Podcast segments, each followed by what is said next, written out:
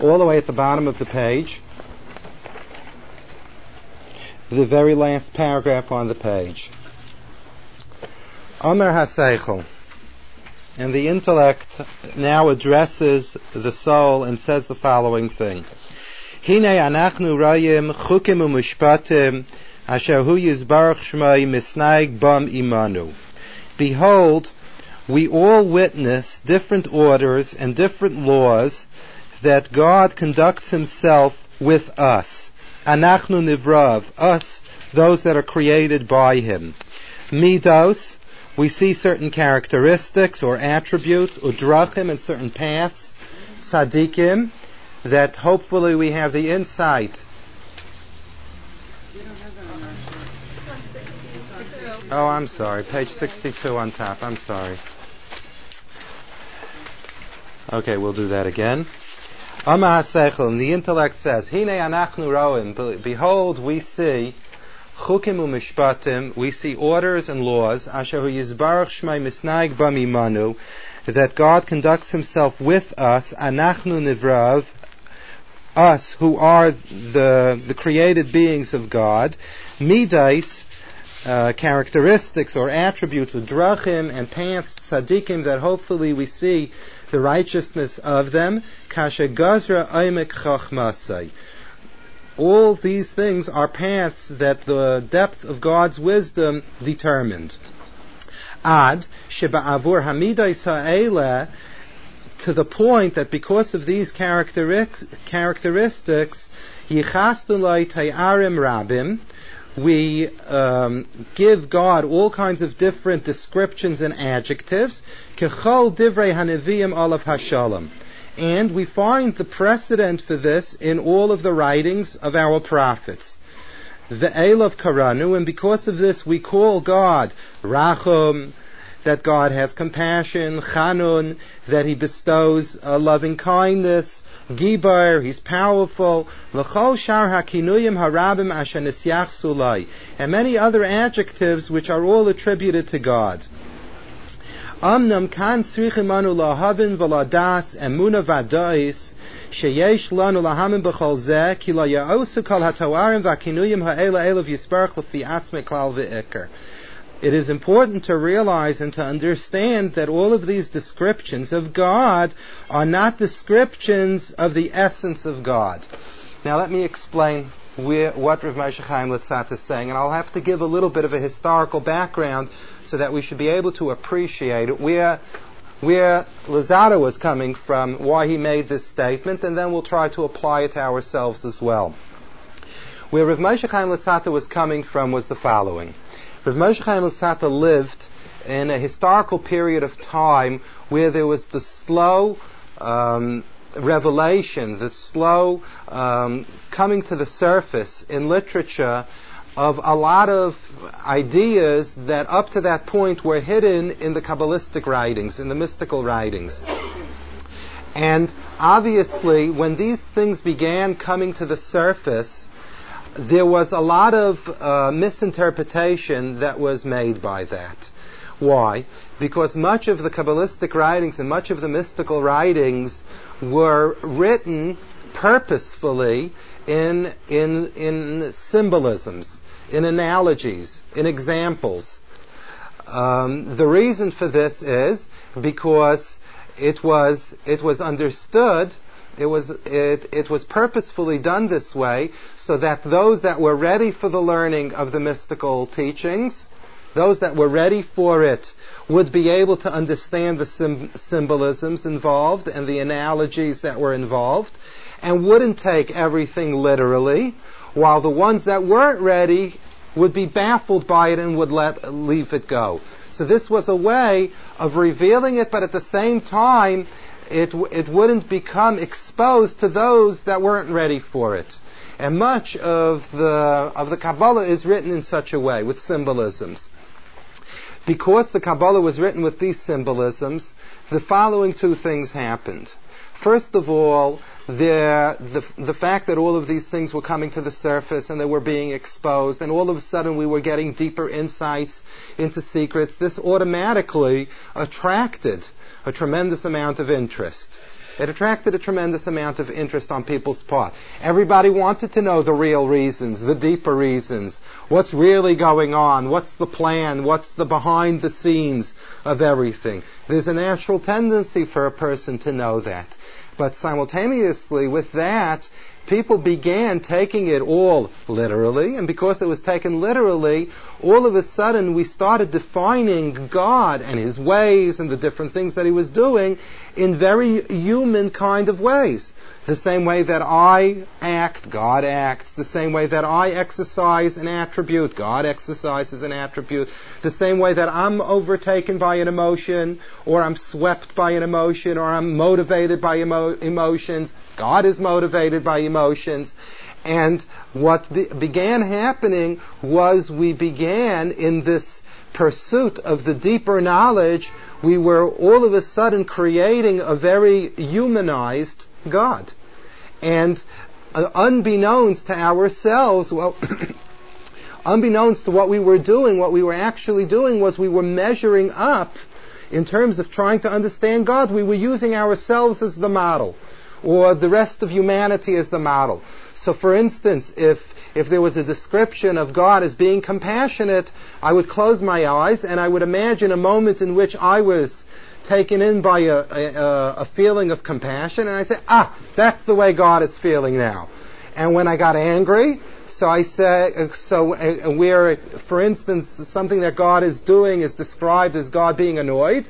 So I said, yeah, it was like I was annoyed yesterday morning uh, when the person didn't deliver the coffee on time, and and so on and so forth. And what happened actually was that because of the symbolisms and the figures of speech that were all from this physical world, that were taken literally, what happened was that man was beginning to relate to God as another human being. Yeah, he's God, his name is God, and uh, and he's in control and everything else. But in many, many ways, unbeknownst almost to myself, what I was doing was I was relating to God almost as a peer. The way that I function, He functions, is what turns me on, turns Him on, what turns me off, and how we turn on and turn off. This is all part of that.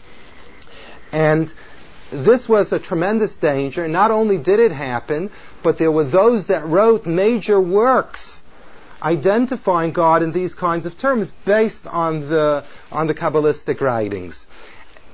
Luzzatto happened, Luzzatto had a very interesting life, I must tell you, because Luzzatto was criticized for bringing much of this writing to the surface. And were it not for the fact that he was instructed to by his, in his writing his letters to his teacher, he said that he was instructed by Elijah the prophet to bring these things to the surface.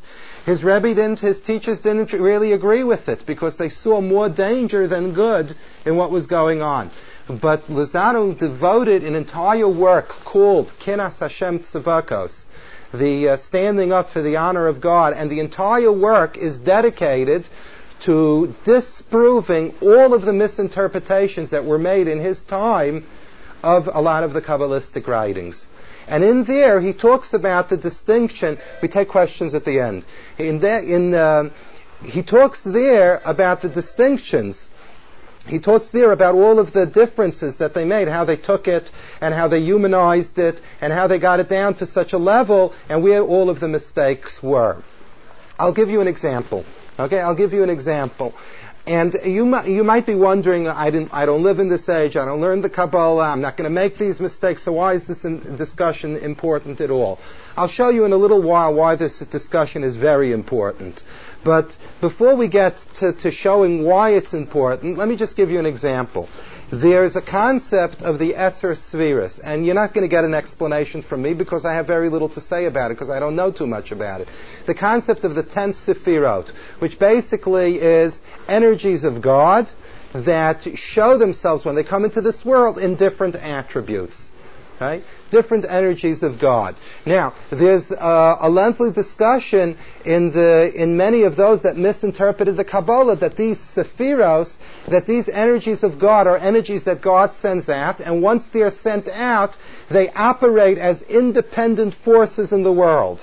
They come from God, God puts them into, into action, and once they're there, they become ten dominating forces of the world. They become separate from God. They're not connected to God. God created them, established that His world should function with those ten attributes, and now the world is completely controlled by those attributes. They become the the godly forces of everything that happens in the world in terms of the conducts of God. That's a major mistake, because in in in the in in Jewish principles of belief, there is no such thing as any force acting or operating independent of Hashem. And the real concept of a Svirah is a constant nurturing and a constant giving, almost like a flow of electricity from Hashem into that which becomes particular conducts. Very similar to the sun that gives off rays, and depending on what it hits, it shows up in different colors. Similarly, it's all energy that comes from Hashem, but depending upon how it reaches the world and what it reaches in the world and how much how much of it is constrained and not constrained, it becomes different conducts of God. But never for a moment is it ever uh, cut off or divorced from the mitzios of Hashem, from the existence of Hashem.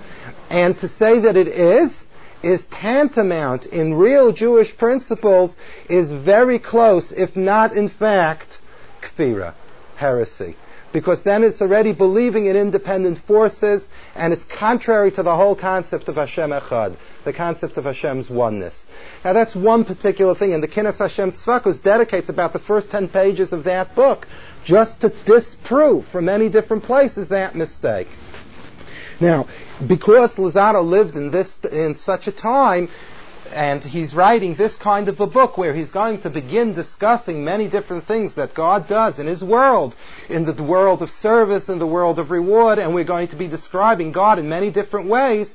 So what Luzzatto says is, I want to step back for a moment before we get really into the discussions of God's attributes, and I want to make one major introduction. I don't want anybody reading from here to the end of the book to make the mistake of all those that misinterpreted the Kabbalah and humanized God. I don't want that mistake to be made. And he's beginning to un- uh, to discuss the nature of that mistake and what is the authentic perspective. I will get soon, if this is boring you, I'll get soon to show you why this is so important for us as well. But th- that's where he's starting from. Okay, now let's move ahead and let's begin the discussion, and then we'll go back into the text. Rav Moshe Chaim Luzzatto starts off and he says the following. He says the following. To describe God, the essence of God Himself, is totally futile for man to do. To be able to to analyze and to say, I know exactly what God is, what He's made out of, where He comes from, how He functions, the extent of everything that's going on, the essence of God, I know. Rav Moshe Chaim Luzzatto says that's the first mistake. It is impossible for a human being to really understand the essence of God. Right? Why is that impossible? The reason why that's impossible is because God is a total spiritual concept. We, after everything is said and done, though we have con- contact with the spiritual realms, we do have all of our interpretations and our associations and our comparisons and distinctions in the physical world, and therefore any kind of definition that we would give to God would be colored by the fact that we live in this world with the physical associations that are so bound up with all of the categorization, with all of the limitation, with all of the boundaries, with all of the different ways in which in which they work. Let me give you an example of this. Let me give you an example of this, a couple of examples of this, so that we should at least understand what we don't understand. Let, let me give you a few examples of this. You don't get people usually explaining things so that when you finish the explanation you don't understand. But Maimonides says in the Guide to the Perplexed a very fascinating thing. Um, Maimonides says in, in describing God, Maimonides says that after all of the descriptions of God, we come to realize that we can't describe God. and that is in fact the praise of God. That all of the human attempts to describe the essence of God, we get to the point of realizing Tachas Hayediyah I Hayediyah. The ultimate of all that knowledge is that we come to grips with the fact that we really don't understand and comprehend. But let me give you some examples of this. Let me give you some examples of this. And one of the ways of giving this example, I'm going to use a certain a certain example which might have a, a certain morbid tinge to it, and I really don't uh, intend to do that. But even to have an example of what the essence of God is, we have to take something from this world in order to do it. So I'm going to take the neshama. I'm going to take the soul of man. Because after everything is said and done, King David says in Psalms that there are uh, tremendous similarities between the essence of God and the essence of the soul, the essence of the neshama of the human being. The Gemara says, and it's a halacha, that after a person passes away from the world, one is not allowed to, in the presence of the deceased, one is not allowed to perform mitzvah. Well, one is not allowed to perform mitzvahs in the presence of the deceased unless it's directly related to his to his funeral, to his burial, to his honor. And the reason that the Gemara says for this is because the soul of the deceased has a consciousness of everything that's going on in the room, and knowing that people in the room are performing mitzvahs, and it can't perform the mitzvahs anymore because it doesn't have the physical vessel with which to do it. This is a tremendous anguish for the soul. So in order to avoid giving pain to the soul that ha- that has passed away from this world, we do not do mitzvahs in the presence of the deceased. This is what the Gemara says. Now, there are many implications to this halacha. There are many, many different things that we can learn from this, and this is a, a class for itself. And I'm not going to go into that right now. But one thing is clear, that we see with our eyes, we hear with our ears, we touch with our hands, we smell with our noses, we speak with our mouths, and in the physical sense of how we function, everything is departmentalized. Everything has a category. I relate through sight, I relate through sound, I relate through smell, I relate through touching, and for each way that I relate and I'm communicating or I'm I'm getting information into myself, where does that information come from? It comes through specific channels. The ear is one channel that's designed, made by God to pick up sound. The eyes have an emblem made by God. They pick up light. Everything picks up something else, and everything has its particular channel. How about after a person dies? The Gemara is not saying that the eyes work and the ears work. Those things don't work. That we know medically doesn't work. So how does the person have the ability to see what's going on in the room? How does the person have the ability to hear what's going on in the room? How does the ab- person have the ability to feel what's going on in the room? So the answer that the Mefarshim say, that the commentaries say, is that it's not the ear, and it's not the eye, and it's not any physical part of the p- person that really onto itself has the ability to do what it's what it's built to do. It's because the person has a neshama inside, and the neshama goes into the eyes and gives the eyes the function of sight, goes into the ears and gives the ears the function of sound, and so on and so forth. So the neshama is a form of electricity, and going into the different parts of the human being, then each part of the human being translates that energy in a particular faculty of man. But what's the neshama onto itself? The neshama onto itself is a ball of energy that sees and hears and smells and touches. The neshama is an essence that has all of the faculties without any of the departmentalization, without any of the categories. Once it goes into a physical human being, then it works through. It can work through. It normally works through the physical channels of the human being. But the neshama onto itself is a yodeya and a roeh. It knows and it sees and so on and so forth. This gives us a little bit, uh, a, a, a sense of the, the, the tremendous difference that we automatically come to realize that when we're talking about God, God doesn't look at something the way we do. He doesn't hear it the way that we do. You know, we come into this world and we gain knowledge. As we, it's external and it comes into us. We learn knowledge. God's God's knowing isn't something that He learned, because God was here before the world. So God's knowing is completely different than our knowing.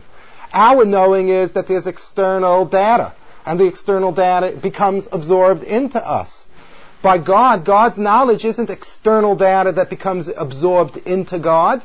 God was here before any of the external data began. So the whole form of God's knowledge is a totally different form. We learn things, we absorb things. By God, the learning process is not learning something which is external and bringing it in. God's knowledge is a different knowledge. What is it? It's even hard to imagine. What, what does that mean? A knowledge where you're not absorbing. An, uh, a way of knowing that's not departmentalized in different, in different faculties. All of these things are very, very difficult to understand. And therefore, the statement that's being made by definition of us being physical and, and finite and bounded and limited and not having the limitless abilities of God, we don't really understand the essence of Hashem. Let me give you an example. All right, my four-year-old pointed this out to me. He also asks philosophical questions. He said, he asks me the following thing. He said, "Where did you come from?" I came from my mommy and my daddy. So, where did Hashem come from? Where did God come from? No, no, no, no. God was here. So he looks at me. He says, "Well, what is that supposed to mean? Everything comes from something. So where does God come from?" And he didn't let me go. Where does God come from? So to talk about a concept that God exists, He's an absolute existence, He's Kadum, He doesn't come, he, it's not that He evolved from anything else, but He exists because He exists. Do we know what that means? We don't know what that means. We don't understand what that means. And that's where the beginning of our having to admit our inability to understand comes from. We don't even know where it starts from. If we don't know where it starts from, how can we even make an attempt at defining His essence after it? No, I come from something before me, so we can go into the chemistry of mother, we can go into the chemistry of father, and we can analyze how it came about. We can explain the process of how it came about. But with Hashem, we can't even explain the process how Hashem came about. How did He come about? We don't even know the process how He came about. Do we understand, let me give you another example, do we understand how God, who is a spiritual entity and is not physical in any way, makes things happen in a physical world? Where's the connection? Where's the connection? I'm here, this piece of paper is here. I'm physical, the piece of paper is physical. I have energy which is physical, I can reach the piece of paper. But how does Hashem reach something in the physical realms? He's not physical, how does He reach it? So we go with the finger and, you know, we go with logic and we say, well, if He created it, He could reach it. Good, that's an intellectual understanding, but on a real operative re- level of, of feeling it and really, you know, really being part of it, we don't understand it. Another example. Let me give you another example. Nothing existed. God brought everything into existence. Right? That's another thing which we have no way of understanding. Everything that we do, no matter how creative we are, we use resources. Nobody can walk into his office and tell his boss, I made something out of nothing. All right? It could have been a wonderful idea, but you needed resources. You put things together and now they stand. Fine. But I made something out of nothing? We don't do that. But God is, in the principles of Jewish belief, God created the world ex nihilo, from nothingness. What's the process that Hashem used? I'd like to do that also. I'd like to create things out of nothing. I'd know a lot of people that would like to create money out of nothing. Just make the dollar bills out of nothing. How do you do it? Do we know the process? No. We know God's responsible for it. But do we know the process? Do we know the steps? Do we know how it comes about? No. So I'm just pointing out to you, I just threw a bunch of examples in a disarray at you, just to give you a sense that we really don't know what's, what it's all about. Where did God come from? How does God function? How does God bring things into creation? We really don't know all, all of these things. So the essence of God, right, the essence of God, we don't understand. Now, on the other hand, we are living in a world which God made a commitment to. God made a commitment to this world. God wanted a world. God wanted a relationship with man. God says that I'm going to establish a cause and effect with man, a give and take with man, correct? So, as we move through the world, if we believe in God's involvement in His world and His commitment to the world, we say that the things that are happening is because God is responding to different things and God wants them to happen. Now, when we look at the things that are happening in the world, we begin to give them definitions. We say this particular thing which God made happen is a very compassionate thing. This thing that God made happen seems to show a tremendous amount of annoyance with us on God's part. This particular attribute shows God's tremendous power. This particular thing shows something else. So here we have an interesting thing that we have to make a distinction. Knowing God's essence, we can't know. Knowing how God relates to His world, the attributes, how He functions in His world, what is, what are His responses to the world, His cause and effect, the cause and effect relationship to the world, these things we know because God shows them. God has a commitment to them. God shows us, shows us those things, and that's a tremendous learning process. Because anything that God shows us, though we can't say now, since God showed me this, I know God. I can't say that, that I know God in His entirety and in His sum total, but I know something which is is uh, was deemed correct in God's eyes. I know something that His wisdom developed. I know something that a decision-making process which is beyond me created. So therefore, when I see different attributes of God, I can I can attribute those attributes to God and say that God is revealing certain things to me that are compassion and mercy and power and so on and so forth. These are attributes of God. If if we would want to put it down into a put it into a nutshell, I would say it in the following way. The distinction is the essence of God and the will of God. That would be the distinction. The essence of God we can never define. The will of God, what this God wants to do, we can define, because the things that God wants to do and does in His world are the things that translate themselves as reactions and responses in our world. And in our world, they come over as mercy, compassion, power, judgment, anger, love. They come over in different ways. So everything that we are describing is the will of Hashem at this particular point in time. His will, not His essence. His will, not His essence. Now, so we're making the distinction between will and essence. Okay? Let me give you an example of this. And this is a very complicated example. And this is one of those kinds of things that every question has an answer and the answer begins another question. Let me give you an example of this. Let me give you an example of this. You most probably heard, if you hear from the beginning, that God created the world because He wanted to give. He wanted to bestow of His goodness. So if He wanted to bestow of His goodness, they had to be recipients. They had to be recipients. But there's no world. There are no recipients. And God wants to give. So if God wants to give, so He has to create recipients. So He creates a world. The world then becomes the function of God's desire to give. Right? Which is a, a whole discussion for itself, which I'm not going to get into exactly what that attitude is about. But there's a major problem with that.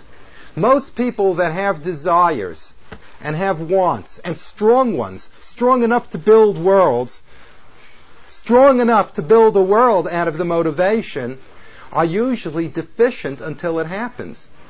If somebody wants something very, very badly, until they have it, they're a little nuts. They're a little crazy. I don't have it. I'm going crazy. There's almost a dependency on that which I desire.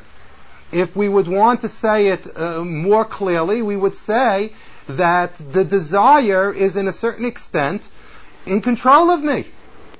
In control of me. It's it's it's demanding something of me. It's it's maddening. It's it's it's it's forcing me. I got to do something about this.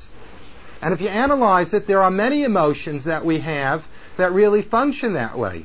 We might make the choice to let the emotion open up, but once the emotion opens up, very often we respond to the emotion after we've allowed and made the decision that this is the appropriate emotion in this situation. Sometimes we don't even make the conscious decisions about emotions, and the emotions just sweep us away. So, but let's get back to God for a minute. So God desires to have a world. Now, we believe that God is perfect. God needs nothing. God is, is not deficient in any way. So how can He need something? How can He desire something? If you desire something, it means that until you get it, you're incomplete in the desire. So if God is perfect, how does God, how is God desirous of something and perfect at the same time? If He's desirous of it until He gets it, He's not complete in that desire. So He's deficient. A major problem. It's a very sticky philosophical problem. But the answer, which is not an answer because we don't understand the answer, but the answer is that God has a will to give. God made a decision that He wants to give. His ratzon was to give. His ratzon is to give, but His ratzon doesn't function like our ratzon. Our ratzon emanates from who we are and what our needs are and what we are missing and what we have to have. It flows from our essence or the absence in our essence. On the other hand, what God does with His world is not coming out of what's missing in God's essence. God's not missing anything. If it would be flowing from His essence, there wouldn't be a world to begin with. He doesn't need a world. It flows from the fact that God makes decisions. His ratzon. He made a decision He wants to give. What is that supposed to mean? It's not His essence. It's not emanating from His essence. He's not controlled by it. It's not demanding. But He makes a decision, I want, I want to do something. Even the word want. We can't even use the word want. Because want automatically talks about deficiency. On God's part, there was gzeira, Re'ala biRitsono. Those are the words that we find in our literature. It rose in God's will to do something. It's more a question of something that comes out of... It's so hard to even describe. But this is a perfect example of it. If it would, if it would be a description of His essence, it would be a description of a deficiency in essence. But it can't be. It's Ritsono. And based on Ritsono, now the world begins to function in that way. Th- that would be one example of it. All right, so essentially what Luzzatto is saying over here is, Rav Moshe Chaim Luzzatto is saying that we have to keep two perspectives of God with us at all times. Both. We have to keep the perspective of God of that we cannot define His essence, and He is He is beyond description, and He is beyond my ability to totally comprehend and to perceive, and therefore I cannot judge Him. Because I don't have anything within the realm around me that says, I know, I know God completely, and therefore I can know exactly why He made this decision and the extent of this decision, and it doesn't make sense, and it's wrong, and so on and so forth. You would have to be making a claim to infinite wisdom, to infinite who knows how many other things, in order to be on an equal par and an equal basis to render a decision about something that God did. We can't do those things. So on the one hand, we we talk about a God whose essence is not definable, not definable. At the same time, at the same time, though we, the essence of God is not definable, we have an obligation of learning all of the cause and effects and all of the responses of God, because that's the part of God that God wants us to know about Him.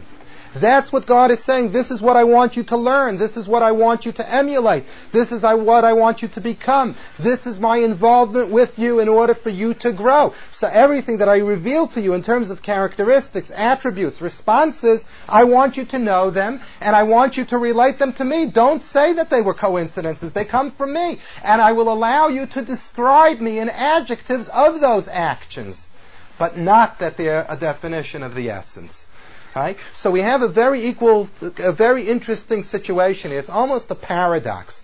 On the one hand, we have an undefinable God, and we have to remind ourselves that He is undefinable. And at the same time, we have a very definable God vis-a-vis His His involvement with His world, which we have an obligation to understand, an obligation to inculcate and emulate into our lives, so much so that the prophets and everybody was comfortable to describe God by those attributes, even though they're not a description of His essence, even though they're only a description of His will at this particular point in time.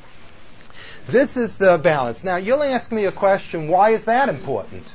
Right? Let's only define the parts of God which relate to how he reacts in his world. Why do we have to altogether remind ourselves that God is not definable? And the answer to that question is very simple. Because if we would forget about the aspect of God which is undefinable, we would slowly but surely humanize God and judge God in the same way that we would judge any other individual in this world. Because in our own minds, we don't live with the distinction of, of will and essence. Because in every other situation in our lives, if somebody does something, aha, now I know who you really are. Because you did this. And because you did this, and it comes from your essence, I know who you are.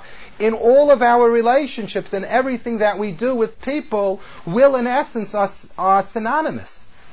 So if we would only relate to God by virtue of his will and not remind ourselves that God, after everything is said and done, is an undefinable, we would slowly but surely define God the same way. His will is his, his essence. And I know him. And if he gets angry, and if he punishes very, very strongly, he's got a cruel twist to his personality. And he has things that he has to correct. There are things that are not right in his essence. Do you follow what I'm saying? And this is, this is unfortunately, has been, is, and unfortunately will be, a trend. That when people make attempts at trying to understand God, they don't start off with, I can't, I can never understand God. I can just try to understand what he's doing. What people start off with is, I'm going to try to understand what God's doing. And if I understand what God's doing, so then that's a reflection of his essence. Take it or leave it. But it's a reflection of his essence. And if it doesn't make sense to me, so then I can paint the picture of God, chas v'shalom, of being a villain, because the particular thing that he did, in my mind, can only come from an essence which is very cruel or very uh, not sincere or very insensitive or so on and so forth. And I don't need God. I don't need God, because if it flows from an essence and I know his essence and this is what his essence is, who needs him? And this has unfortunately been, I mean, there was even a book that was written uh, by supposedly a very famous person, uh, God on Trial. Right? God on Trial comes, God on Trial comes from the attitude that the only things that we define about God are his will, and his will is a reflection of his essence. Now, I'm not answering questions. There are a lot of things that are his will that we don't understand. Why is this his will? But if we constantly remind ourselves that while his will doesn't make any sense to us, or might not make sense to, to us, but it's coming from a God which, after everything's said and done, his essence is not definable to us, we have to stand back and we have to say to ourselves, listen, I can't really pass ultimate judgment here. Because even though I don't understand why this will is a legitimate will, but I cannot pass an ultimate judgment because I really don't know the essence of God. Maybe if I understood the essence of God, I would have a better basis of understanding why this is his will. But if I don't understand his essence, how can I really make an ultimate decision about his will? It doesn't make sense to me, I can't comprehend it, but I can't discount the concept of God utterly and entirely simply because I don't understand his will. His will doesn't make sense to me, but his essence that was, that from which all decisions came to begin with, that I, I start off with, not that it doesn't make sense, but that I can't understand it. Something that I can't understand, I can't discount. If it doesn't make sense, it's illogical, it's ridiculous, it's contradictory, that's one thing. But if I start off with, not that it's contradictory and it's illogical and it doesn't make sense, but that it's beyond my grasp, I can't perceive it, I don't understand it, it's it's not in my realm. Maybe it's true, but it's just not in my realm. I don't have the tools to be able to understand that. That you can't discount. If you open up a book written on a very sophisticated, sophisticated level of physics, and you never even took a general science course, everything is Chinese there. So you can say the book doesn't have any meaning to me, and I don't know what to do with this book except throw it in the garbage. But you can't judge the book, because the book is beyond your perception. You don't have the tools to understand it, to make the decision about it. And that's why this discussion is somewhat relevant. In Rav Moshe Chaim Luzzatto's times, he wrote this introduction that we should make the distinction between essence and will, because in his time people were putting the two together and humanizing God and making God into a very human form and figure, which led to all four kinds of forms uh, that were contrary to the concept of God and God's oneness. That's why Luzzatto read, wrote it. But after everything is said and done, Lozado wrote it for the generations, and the significance that it has for the generations is that when we, let's say we're grappling, let's say we're grappling with something that we don't understand in God's will, right? And we're trying to muster up a little trust, right? So we muster up trust from different things. We might try to muster up trust from uh, his record in the past. We try to muster up um, uh, trust that many other things that I lived through in my life, while they were happening, I couldn't see any purpose for them, and later I found out that there was, so maybe this will also be something like that. There is a lot of different things that we can apply in terms of experience and other things to try to muster up trust. Another thing in the formula to muster up trust is that we go into it with our ego two pegs lower than where we usually keep it. That after everything is said and done, I'm trying to define something which is beyond my definition. Now this is contrary, contrary to the whole uh, scientific attitude that what you can prove is true and what you can't prove is just not true and it doesn't exist. You can't prove it, so it's not, it's not, it doesn't exist.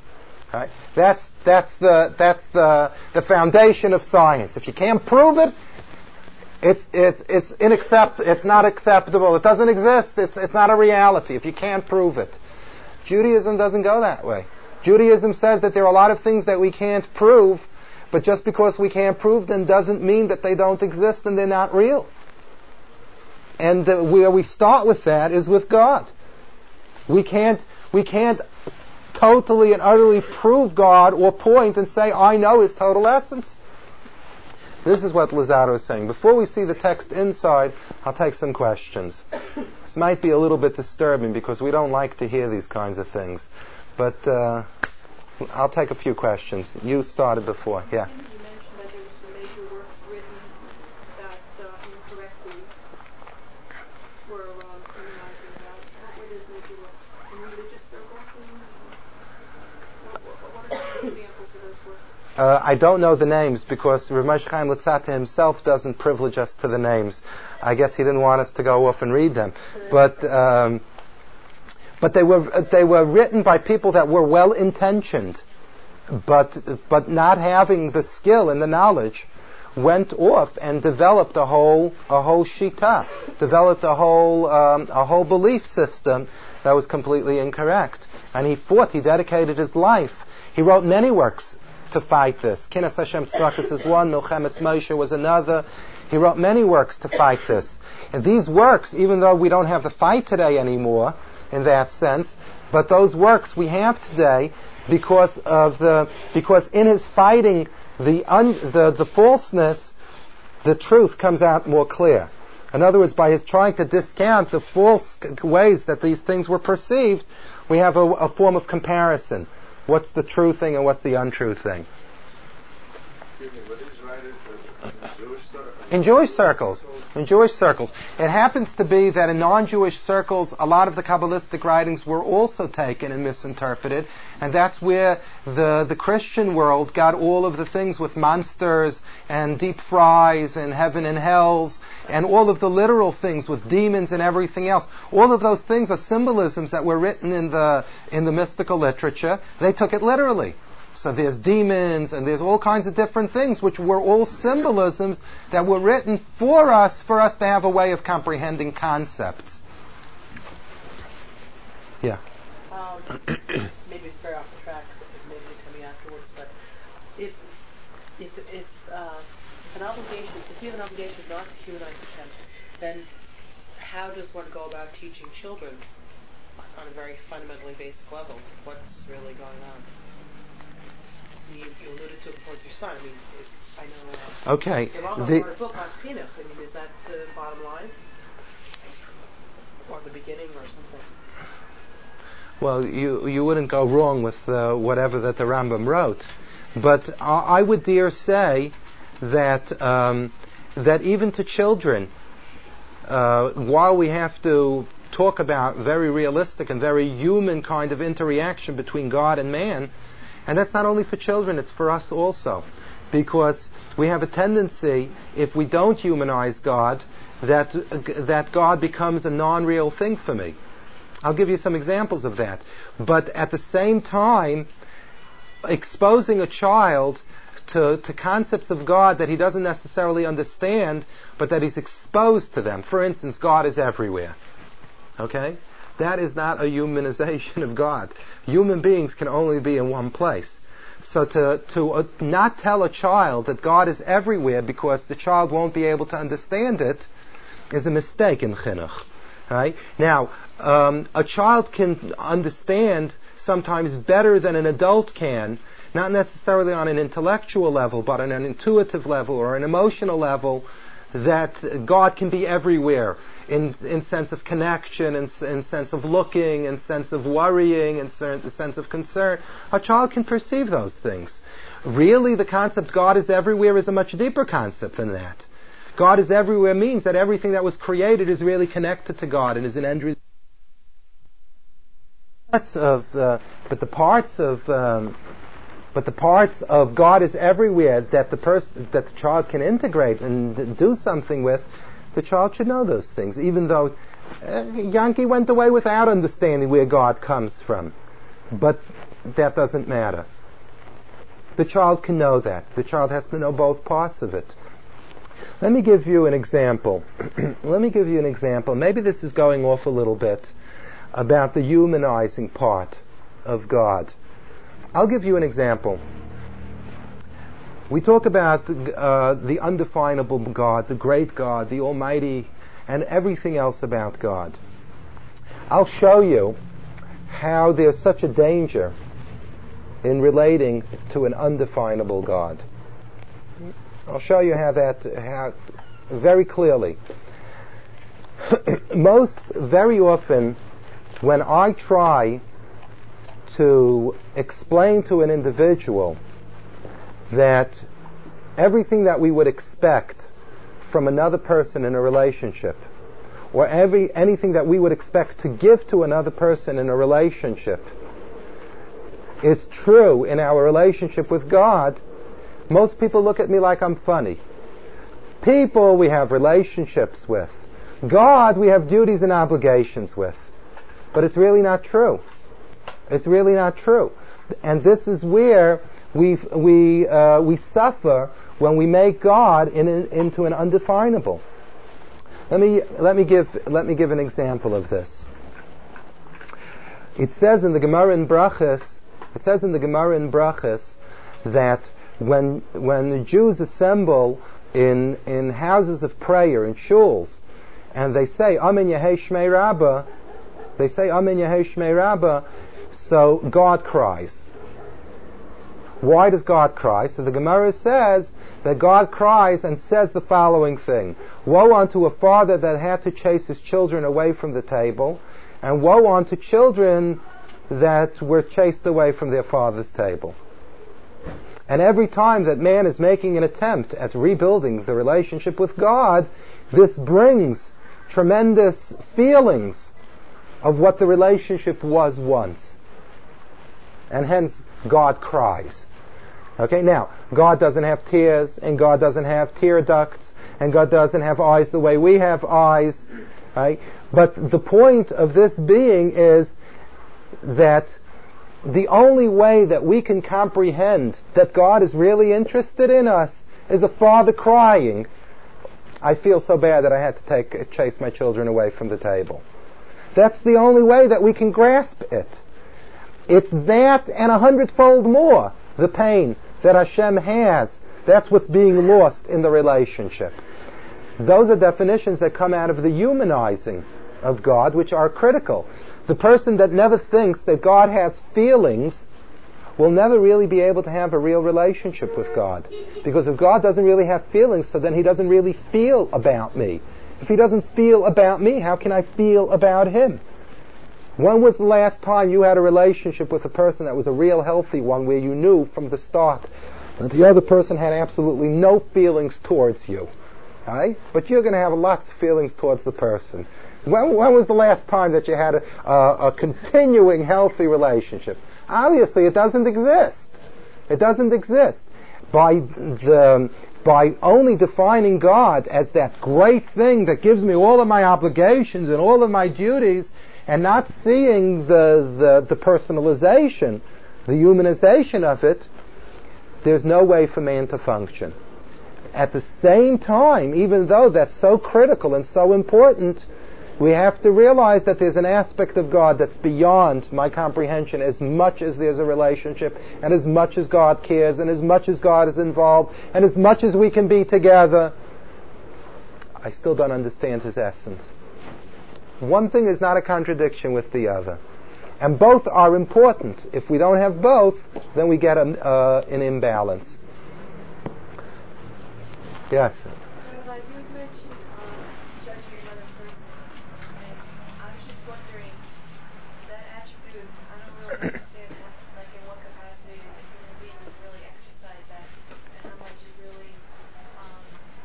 Can you just quote me again, because I didn't I don't remember in what context I said it. I have a very poor memory. You were talking about the, um, the different attributes of Hashem, and something about like judging another person. Like, this might be off the main, the main track, but I just wondered within Jewish ethics how much. Okay, okay. No, it's it's a good question, and I invite you to the Thursday night lecture series in Lynbrook, where we're dealing with the whole thing about personality development. But uh, to answer it briefly, there is a distinction between defining and judging. Okay, uh, um, I can define something that another person is doing, and by the power of deduction, understand that it's coming from certain things within the person. I can define the person. Uh, to the abil- to the extent that I know the person, I can define the person. There are limitations even in defining a person, because I don't necessarily know everything that I need to know that might have been responsible for his behavior. But I can make it a, an attempt at defining the person. Judging the person is a different ball game. Judging the person means the person was right in doing this, the person was wrong in doing this. That's a little bit more. That's much more difficult for a person, for a person to say. You know, there are certain things that are clear-cut, that are right and that are wrong. A person goes over to another person and murders the other person, so you judge the person and you say that the person did something bad. I don't think you have a problem with judging the person, right? But things that are not clear-cut as right and wrongs, we can't judge the right and the wrong of it. But we can judge the, we can give a definition to it. I can say that this kind of behavior comes from this kind of an individual. But is it his fault that he's this kind of an individual? Maybe not. And if it's not his fault, how can you j- be judging him in, in, in the sense that you are wrong and you deserve to be punished or anything like that? Because the definition might be correct, but the responsibility for being what he is and doing what he is, you are not necessarily the judge of. So that would be a fair, in a general way, that would be a fair way of uh, of separating the issues. Yeah. Can you see the essence of a human being? Man and God are. If man is created in the image of God, then we have certain. We're like Him in many ways, but. That's an ex. That's an excellent question. That's an excellent question, and I'll deal with it in two parts. The truth of the matter is that man can't really see the essence of another human being either, in entirety. Can't. Not not not only can't another person see it on me or I on the other person, but a person can't even see it on himself. Can't really define the essence of who they are themselves. We are in a constant process of growth, and as we grow, we discover things that we never knew were parts of us. Certainly, spiritually, this is very, very true.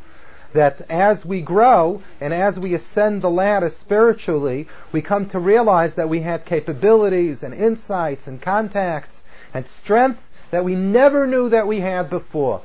Right? So we're in constant process of discovering ourselves as well. We're not only in process of discovering God, we're in process of discovering ourselves, and very often by discovering ourselves, we come to discover the God that created us as well. So, in a certain sense, you're completely right.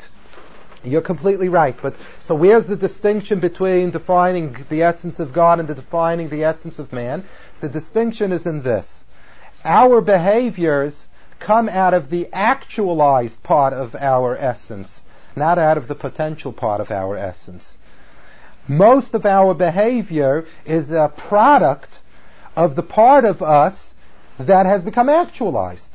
The parts of us that we don't even know exist and that we're not in contact with are not the things in a primary way that are responsible for our behaviors.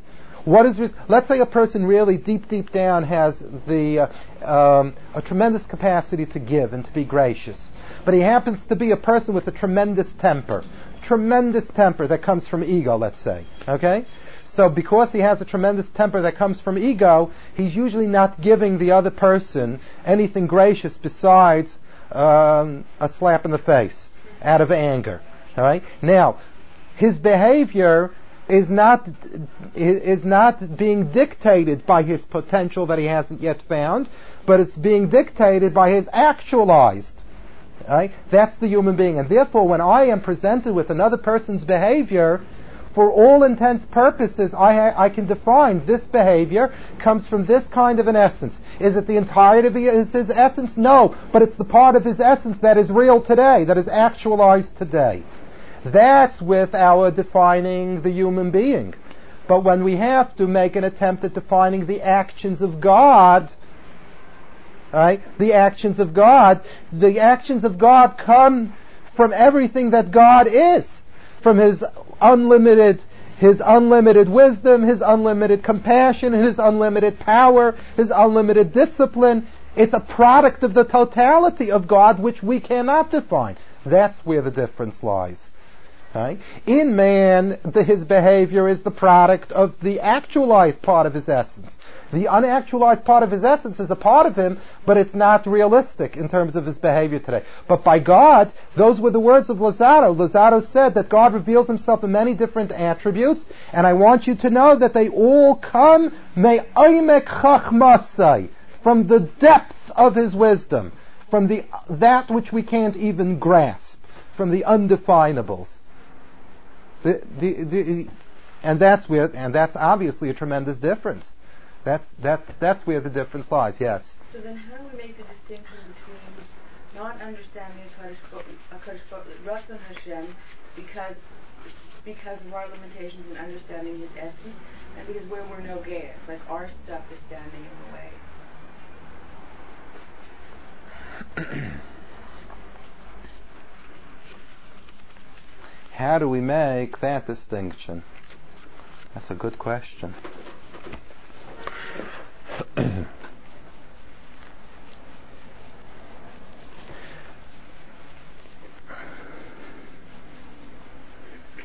you restate the question for some people that laughed? Okay, okay, I'll restate the question. How can man um, properly link his inability to understand something that God does if it's co- it's coming from that part of the undefinable of God, or maybe it's really a definable part of of conduct, but uh, it's my own particular limitations because of where I'm at, or that I don't want to see, or I want to rationalize, or any other thing that's holding me back from defining it.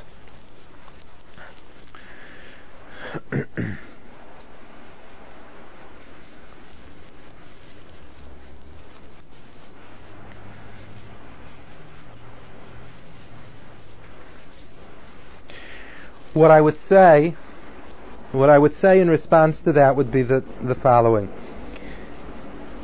You know, when we try to define something that God does, right, we have to work with certain criteria. Any kind of uh, a definition that we give has to have certain tools of definition. The example that I gave in the, one of the very first classes of Luzzatto, right, a person goes into a job and the, he's hired on a probational basis. at the end of the probational period of time, the boss calls in the person and says, "You're not for the job, goodbye," without any explanations. Right? I can stalk off, angry as all you know what, and and say that he's unjustified and so on and so forth. Okay? Now, if I do say such a thing, I have to be able to support the statement by saying the following. I know what the job is. I know exactly what the company needs. I know that I have the capability of doing it, and I've proven that I've had the capability of doing it, and being that all of those things are in place. Job description, do, job definition, capability to do, following through and getting it done. If he t- fired me now, it was unjustified. But there were criteria.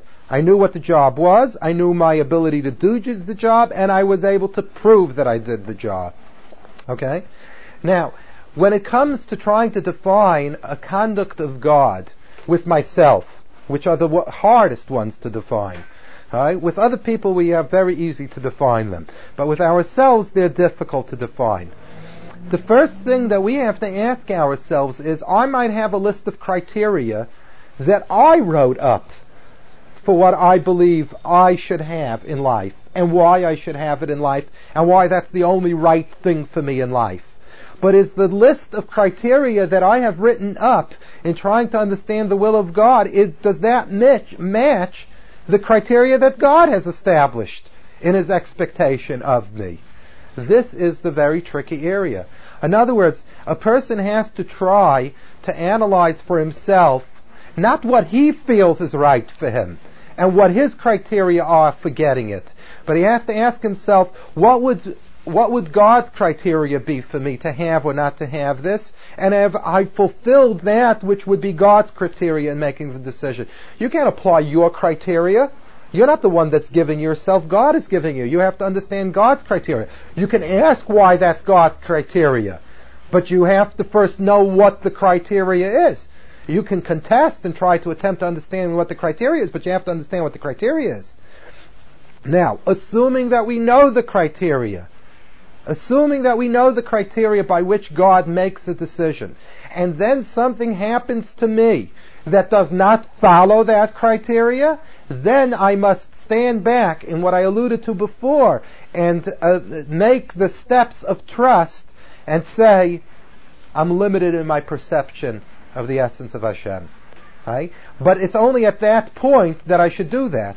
If, for instance, I say to myself, um, I deserve to have one hundred thousand dollars this year. Why? Because I th- because I was born. I deserve one hundred thousand dollars this year. I didn't do a darn good thing in the last three years, but I think that if I was born, I deserve one hundred thousand dollars. And if I don't get it, I don't understand the will of God. It must be the undefinable essence of God. That, that, I'm, I'm saying it simplistically. That's ridiculous. I'm, I dare say, and I'm really not trying to provoke anything, but many of the things that we live through in our lives, we don't go through that first step in the process of asking what's God's criteria. We ask ourselves, what's my criteria for having? We don't ask ourselves, what's God's criteria? Right? If we do ask ourselves what's God's criteria, and and and it seems that we are falling into that category, then it's a different story. Then we have a, uh, then we have then we're up against something which we don't understand. But we have the reservoir of trust that God has an unlimited amount of wisdom beyond anything that I can comprehend. So how can the limited understand the unlimited wisdom? I can't understand it. Does that mean that I can reject it? I can't reject it. If it's wisdom, but it's not in my, it's not in my uh, access to be able to appreciate it, I can't reject it. It's very frustrating because now I have to develop a relationship that's not built on understanding, but is built on trust. That's a challenging thing. But th- that's the way I would answer the question. Have we fi- fulfilled? Have we fulfilled the criteria? I'll give you an example. Somebody came to me a couple of days ago who um, went through, okay, went through three or four, I don't remember anymore, three or four terribly disappointing relationships where a relationship was begun with a person, and then she was deemed inadequate. She's inadequate because she she's not observant enough. She's inadequate because even if she's observant, but she comes from a funny family background. And she had this happen to her three, four times. Three, three, four different times. And all kinds of different weird twists. And the message that came out of each one was that were she to go to more observant circles to find her partner, she wasn't good enough. Were she to go, were she to go to less observant, she was the ortho. She was too, she was too frum. Right? And she found herself in that maddening place of not being good for anybody. Right? Now, as each one of these circumstances occurred, right, she was dealt, she was dealt very rough stuff. She was treated uh, in very coarse ways. Uh, a, uh, a parent gets on the phone, my son, marry you, you're blank, blank, blank, blank, blank. I don't want to ever see you again, and so on and so forth. Okay, and this happened. So in other words, even if she was not compatible, and even though I, you know, I was able to prove to her that those weren't for her anyway, but she, in each circumstance, she got more than she, quote unquote, deserved. Okay, so here she's standing, obviously at a late, later age in life, not married yet, and terribly frustrated, terribly frustrated. And she wants to know what's her next step. So here is where I would begin um, using, you know, let's make an ap- practical application of what I spoke about, the criteria. Okay, now, there's no question that in each and every circumstance that she lived through, right, she was dealt with in the process in an unjustifiable way. Right? And she was hurt unjustifiably. Even if something's not right, there are different ways of dealing with it. So she definitely was dealt unjustifiably by the other person. Right? Now, and while going through it, a person can be fall apart from something like that. A person become immobilized from something like that, unquestionably. But the question is that after one has created a certain amount of time and distance from the event, and I have to get on with my life, there are two ways that I can go now. One way that I can go is I can say to myself, because I was dealt an unjustifiable blow, to heck with all of these people, and reject the whole idea of marriage, or reject the idea of marriage to a Jew, or so on and so forth. Go into uh, rebellion. And to a certain extent, it's it's very it's very understandable, because she, there were there are legitimate feelings of being hurt there, and for the legitimate feelings of being hurt, one would react that way. But being that there is time and distance from those things, a person now has to ask themselves, what they did to me was wrong, and they're going to have to answer for it. They made poor choices, they said the wrong things, and they're going to have to answer either now or after one hundred twenty. They're going to have to answer for every single word that became a dagger of death. They'll have to answer for it all. But what a person has to ask themselves is, whatever they did wrong, but why did Hashem expose me to that kind of a person? Why was I exposed to such an experience? That's a more that was that's a, a much greater focus. Do you follow what I'm saying? In other words, the more limited focus is, I was in a situation, I had legitimate feelings that were trampled and denied, and therefore, because of the that that focus, I will react in a certain way. I will react in a certain way. That is moving ahead in life with one's own criteria. With one's own. My criteria is, I'm a human being, I deserve to be dealt with like a human being, and if I'm not, to heck with it all. That's my own criteria. But a Jew has to be much broader than only making decisions, even when they're difficult decisions, only with his own criteria.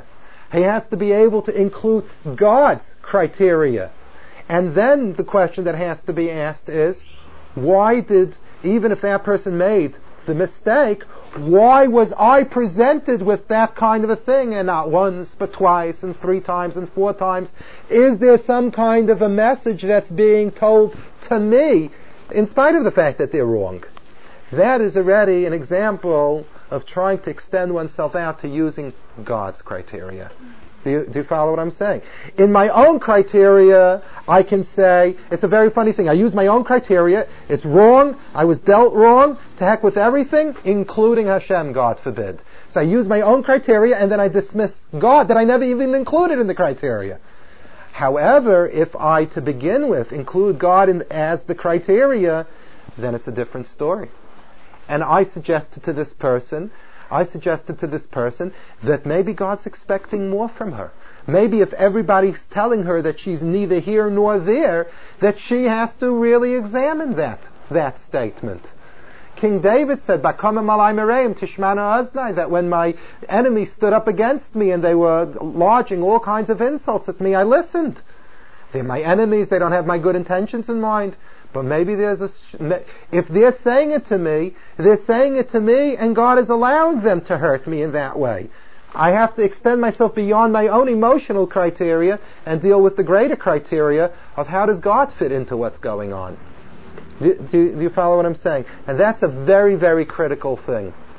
In life, it's it's a major, major transition. But it, it's very, very helpful. It's very helpful. It's not it's not a burdensome thing. If anything, it makes life much more manageable because we're putting all of the parts of life that do play a role into into into it. We're not excluding something that really belongs. God is part of it. And there is a criteria that God establishes.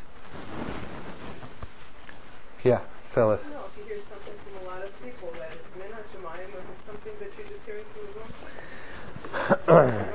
Good question. And you always ask me the question that has always the same answer. I, um, I must tell you, I must tell you that before she came to, to the office, she was working with the formula that they were all wrong. Okay? All wrong, and she was right, and that therefore she was giving up on the whole thing altogether. Completely. And it didn't only mean marriage, it meant Yiddishkeit too. It meant everything. That's what she walked in with. But going into her background and asking her about her background and how, how she was exposed to Judaism and what she did and what she didn't do and why she did and why she didn't do, which I got a very uh, a very good working idea of before she told me about the particular problem, I felt reasonably sure, I felt reasonably sure that she that she could have been a lot more. And that she knew it herself, that she could have been a lot more. But that she was blocking that out with the rationalization that she was entitled to feel bad for herself. You can sense that. When a person comes, you can sense when they're doing that and when they're not doing that, and when they're open to that, when they're not open to that. That's something that you can sense in, in counseling. And uh, it, she left with a lot to think about. But and, and not necessarily digesting it all yet, but but she something that we sometimes use because we don't want to look at everything, right, was what she was going home to start dealing with, right? And uh, it's it's very hard sometimes for us to do it ourselves because we try to fool ourselves and protect ourselves. But in asking and and uh, getting a good uh, describing the condition to another person, that usually is helpful. Okay. Um, there's a very basic premise that keeps coming up that...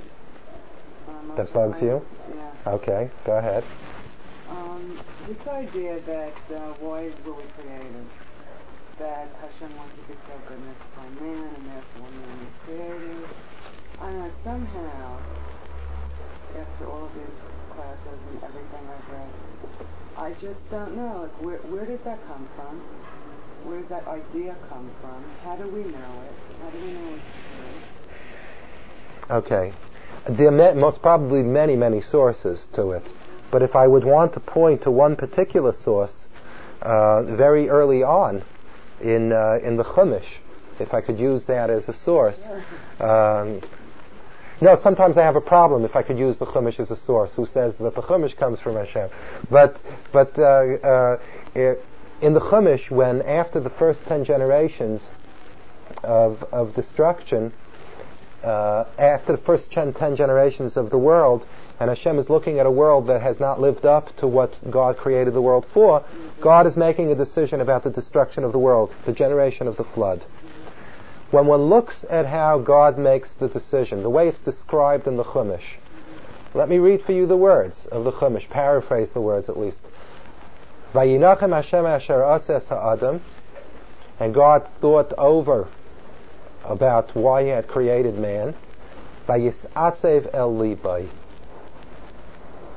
Now, what's atsev el libay? Disappointment, sadness. Now, where does disappointment come from? Where does sadness come from? Sadness comes from, in other words, I wanted it to be good. I wanted it to be good, and it's not working out good. Vayisatsev el libay. This is one place. This is one place where we see uh, a. Co- he wanted man to be good. I mean, that means he wanted man to be good. But man wasn't good. I mean, it, Hashem was watching the behavior of man. No, in that text, it, in that text, that's not really directed specifically. I wanted to bestow goodness upon man. I mean, where does it say he wanted to bestow goodness? Uh, it, it, there it's not direct, but I must tell you that over there, he's talking about everything that he created in the world. He's not talking about man. By Yisatzev Alibai, that he had the creation. By Yisatzev Alibai, he felt bad about the whole world that he created as a resource for man, and and it's being spoiled. The Medrash, for instance, says, the Medrash says that when God put man into in Gan Eden, God said to man, um, Ru'u Palterin, look at this palace that I built for you, make sure not to not to ruin what I made for you. That's another place. There are there are many other places where it says it much more specifically in the Chumash. I can't, you know, knock it off, right? I don't know, it's just something that just uh, it just seems so simplistic. Why was man created? So that God could be so good? I mean, do you, do you expect me to tell someone who's not from that answer why they were created and for them to really believe that? I mean, the the truth of the matter is, the truth of the matter is that the. Um, that the reason for creation, the reason for creation is really beyond us. Okay? Because think of it for a moment. Think, th- think, think of it for a moment. I, but the point is that not every question has to have an answer. That's that's that's the real underlying point. Think of it for a minute. You tell a person that God created the world because He wanted to bestow His goodness. So now let's go further. Why did God want to bestow His goodness? Let's take the question further, because God is good, and the nature of good is that it wants to bestow of its goodness. But God is not forced into anything. So even if the nature of good is to bestow goodness, but God's not forced to. So there still had to be a will. Why was there a will? So you still remain with a question. The question why the world was created is really one of the questions that we really don't have an answer that we understand. That's the truth. That'll, right. that'll believe. No, that's the truth. No, that's the truth. We don't really have an answer.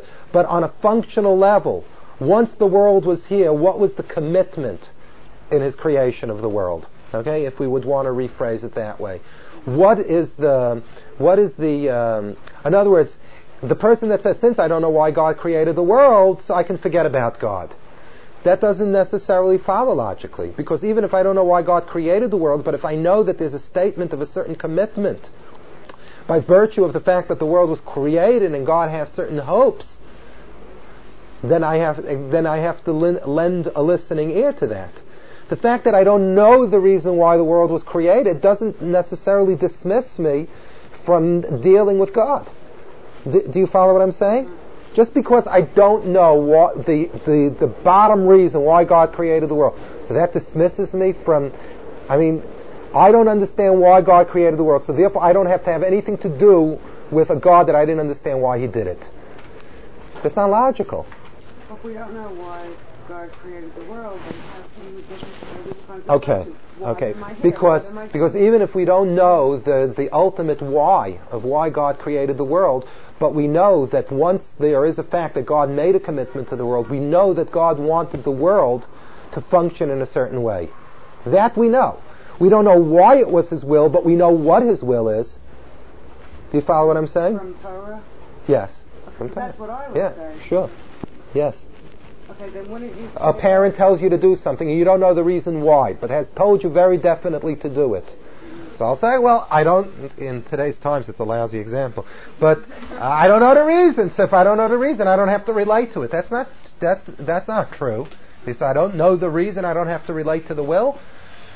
On a functional level, the will tells me that God wanted us to be fulfilled in certain ways, to be happy in certain ways, to receive in certain ways. And that, and that became the formula of the dictates of what God told us to do. So then if we want, getting back to um, her question, if we want really to know God, and we all somehow have a yearning and desire to want to know God, to get close to God, then wouldn't you say, when you're saying that the only way that that's possible to really know God, not to fool ourselves into thinking that we know what God is and who God is, is that we have to conform our own will to God's will, and the only way to do that is to really learn Chumash and Chazal and absolutely to really get ourselves on that derech to understand it one hundred percent. Absolutely. Because until we're able to think that will, there's no way we could even begin to. I mean, we're just fooling ourselves. You're right. I must say, you're right.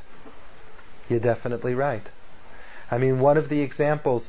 One of the examples that I, um, one of the examples that uh, I gave, I think I shared this with you, the story about the uh, uh, about the the king who married, uh, and then the princess uh, went against God's, uh, went against the king's will, and the king went away. Did I tell you that story?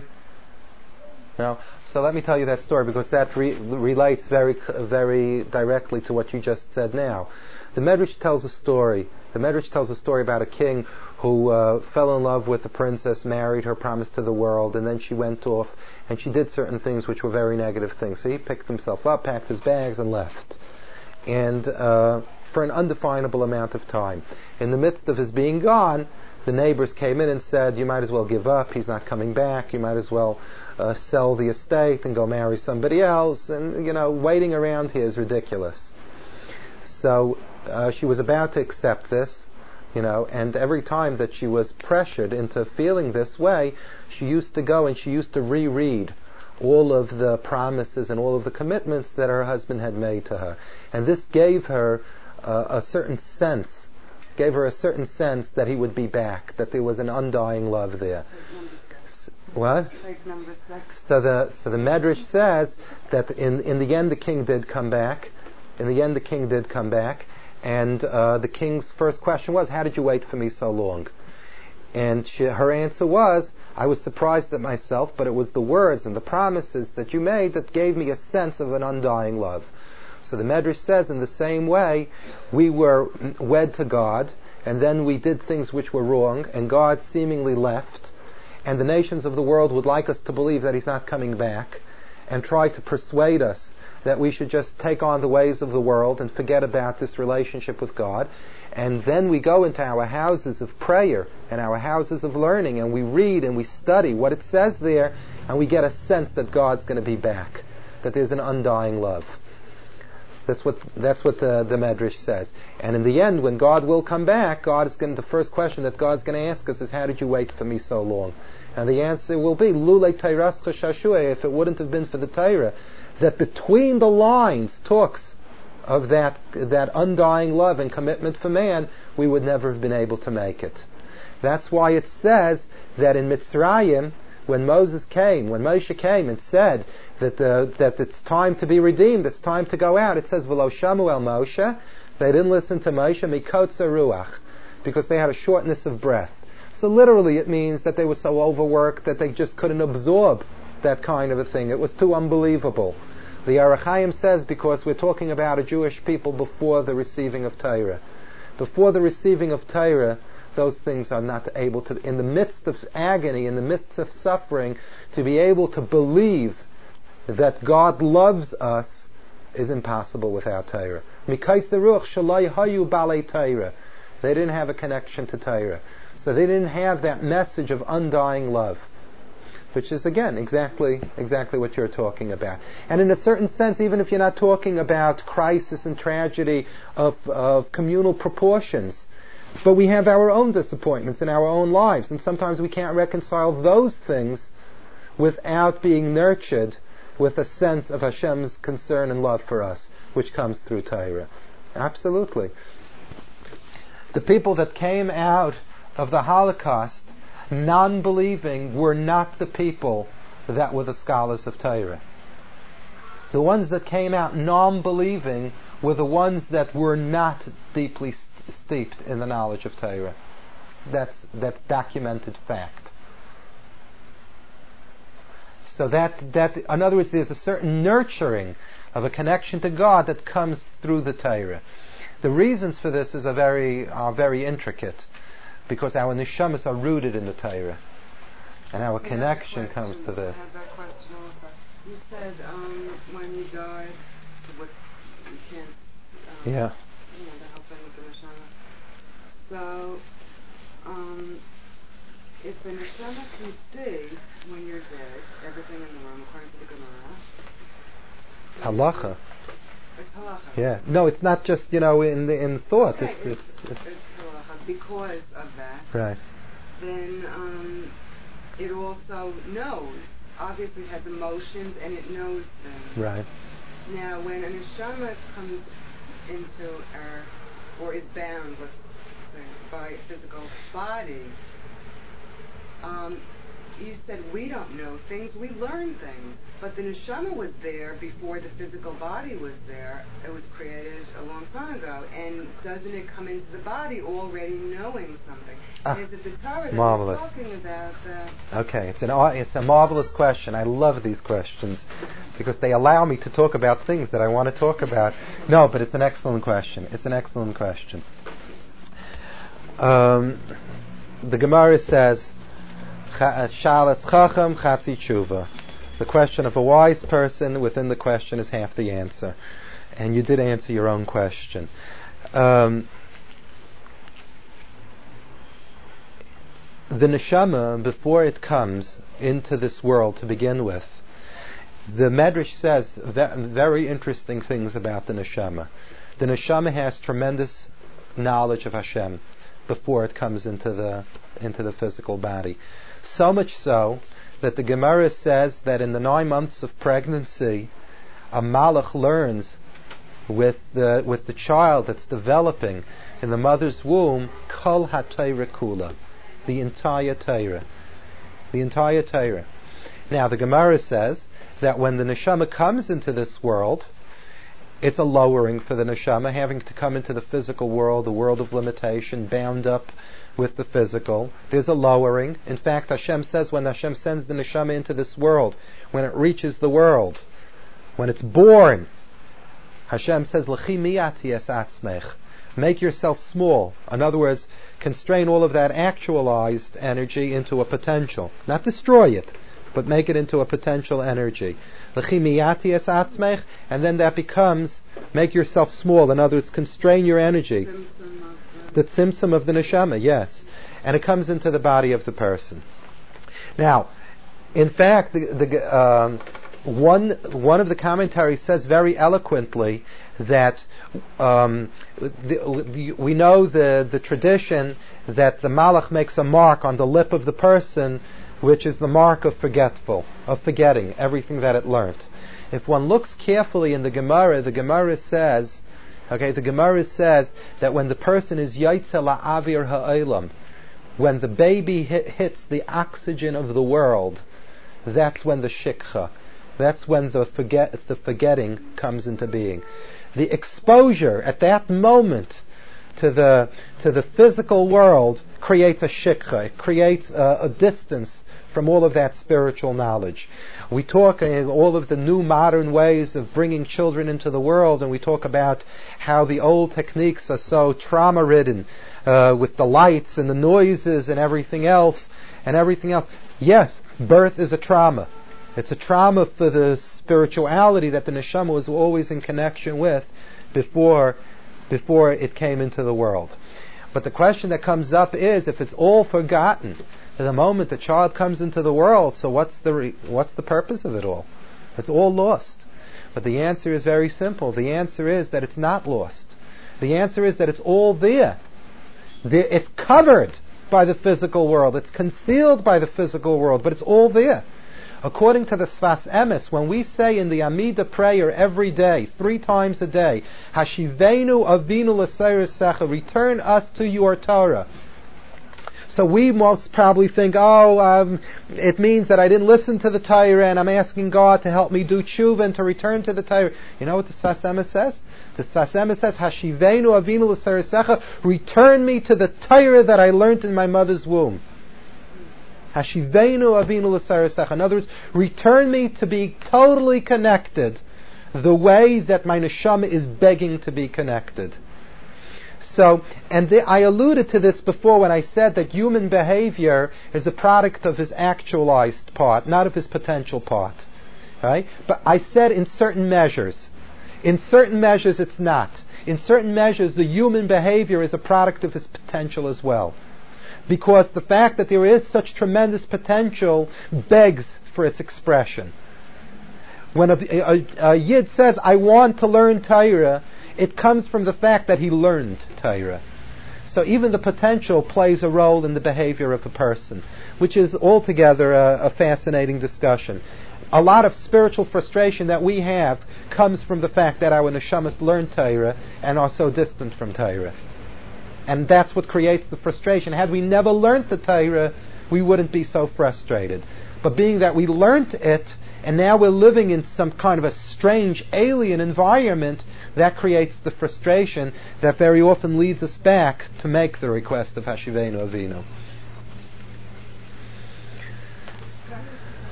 Yes? What year did this Lozado live? Okay, Lozado lived... Okay. Um, I'm not sure if he was born in the very, very late sixteen hundreds, but um, his, the period of time in which he wrote, he lived a very short life, but the period within which he lived was the early seventeen hundreds. Corresponding, uh, he was just before